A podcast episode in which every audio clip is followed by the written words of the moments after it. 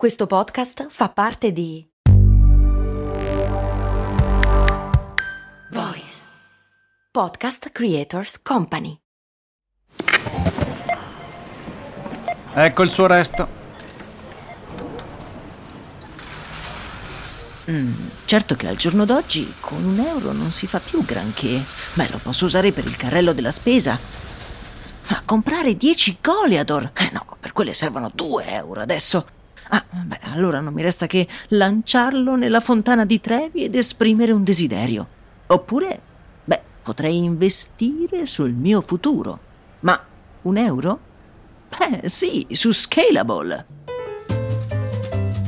Scalable, che supporta anche questo ascolto, è un'app che ti mette a disposizione gli strumenti essenziali per costruire una cultura del risparmio. Ti consente di investire in modo flessibile in azioni, ETF e fondi, creando piani di accumulo automatici a partire da un solo euro. Altro che Fontana di Trevi. Amplia le tue conoscenze finanziarie e fai crescere i tuoi risparmi nel tempo. Scopri Scalable per i tuoi investimenti. Link in descrizione. Credo che in italiano si possa definire una biga elettrica. Segway, la rivoluzione sconvolgente della mobilità urbana che però è passata dall'essere un punto di svolta per l'umanità a un caso studio di imprenditorialità su come non vanno lanciati i nuovi prodotti. Ora, molti di voi se la ricorderanno, ma per eh, tutti quelli che questa parola non dovesse risvegliare nessuna immagine nella mente, un Segway è... Eh, ma più che dirvi che è una biga elettrica, posso solo consigliarvi eh, di cercarla su internet. Cioè, da definizione è un veicolo a batteria con due ruote autobilanciate. Questo non vi dice niente, vero? Vabbè dai, vi lascio la foto nel canale Telegram, link in descrizione. La storia del Segway parte da Long Island, New York, nel 1975. Proprio qui troviamo un adolescente alto e allampanato che sta trafficando con dei fili nel giardino di una modesta villetta schiera. Quel ragazzo è Dean Kamen ed è a tutti gli effetti il genietto tuttofare del quartiere.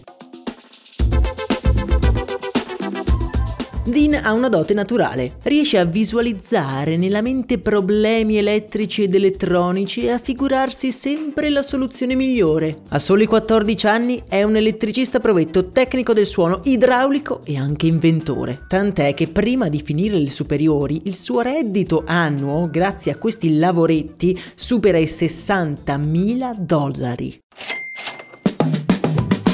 Addirittura il nostro protagonista non riuscirà neanche a finire il college perché è troppo impegnato a creare una rivoluzionaria pompa per l'insulina. Dean è un vero e proprio vulcano di idee, soprattutto nella meccanica applicata a dispositivi medici. Appena ventenne fonda la sua prima azienda, con la quale brevetta dei dispositivi di successo, come un prodotto portatile per fare la dialisi o un altro per regolare le flebo negli ospedali. Insomma, a metà degli anni Ottanta il nostro ragazzo lampanato ormai è un uomo fatto e finito, con una missione chiara e semplice nella vita, mettere il suo genio inventivo al servizio di chi ne ha più bisogno.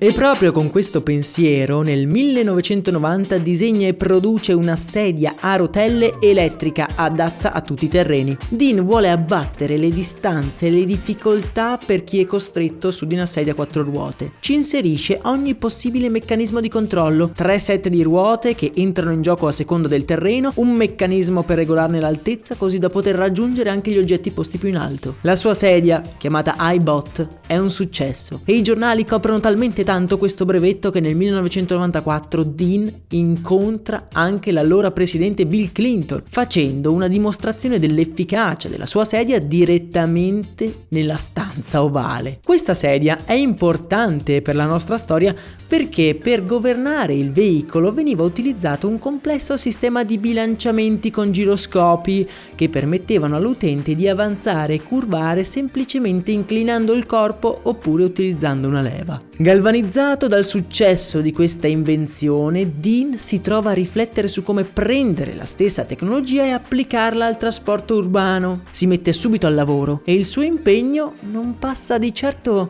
inosservato.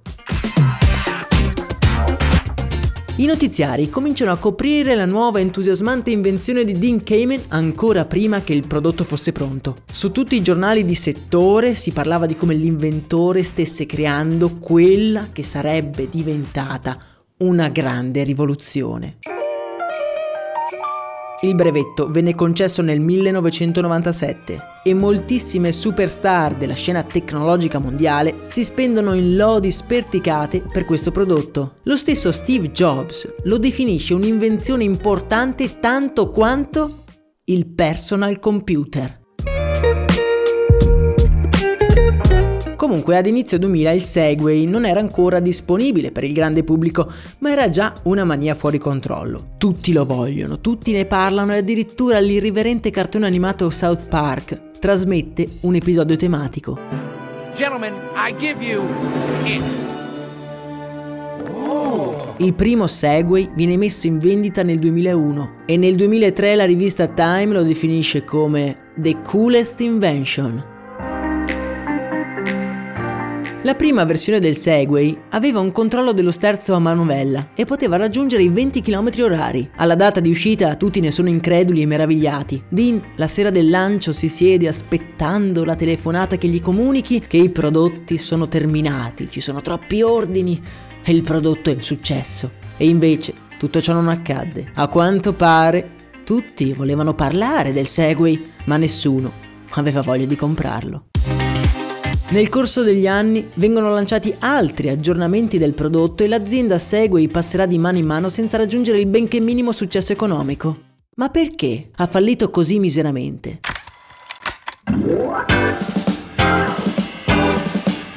Partiamo da alcuni presupposti. L'azienda aveva incredibili risorse sia economiche che intellettuali. Il prodotto, fin dalla sua prima versione, funzionava bene e la campagna di marketing, diretta o indiretta, fu senza precedenti. Ma allora che cosa è successo? Ripercorriamo le cause di quello che sembra un fallimento inspiegabile. Prima di tutto, le aspettative erano decisamente troppo alte. Steve Jobs, il presidente degli Stati Uniti, tutti aspettavano questo prodotto pensando che fosse addirittura rivoluzionario tanto quanto un PC. Apparentemente, tutti loro avevano perso ogni benché minima cognizione della realtà. Il Segway era un costoso triciclo, bello e super ingegnerizzato, ma quello era. La seconda cosa era che il Segway era sì un gran bel prodotto, ma non una soluzione ad un problema. Il prodotto poi venne lanciato senza la benché minima ricerca di mercato, basandosi solo sull'euforia dell'opinione pubblica. Un altro punto importante è stata la questione legislativa. I regolamenti stradali di moltissimi paesi bannarono quasi subito i Segway dalla circolazione, un problema che hanno avuto anche i monopattini elettrici, anche in Italia, però che a differenza del Segway hanno un enorme vantaggio. Sono dannatamente facili da usare. I Segway, infatti, avevano una curva di apprendimento davvero notevole. Non è che la prima volta che salivi su uno di questi cosi tac, già sfrecciavi tra le strade di Parigi. No, no, no, il complesso sistema di bilanciamenti necessitava ore e ore di esercizio per essere padroneggiato. Una cosa totalmente ingestibile. Tra l'altro, un investitore dell'azienda, un certo James Hasdell, perse la vita testando una versione da sterrato del Segway, cercando di guardare un fiume. Ecco sì, insomma, ci siamo capiti, no?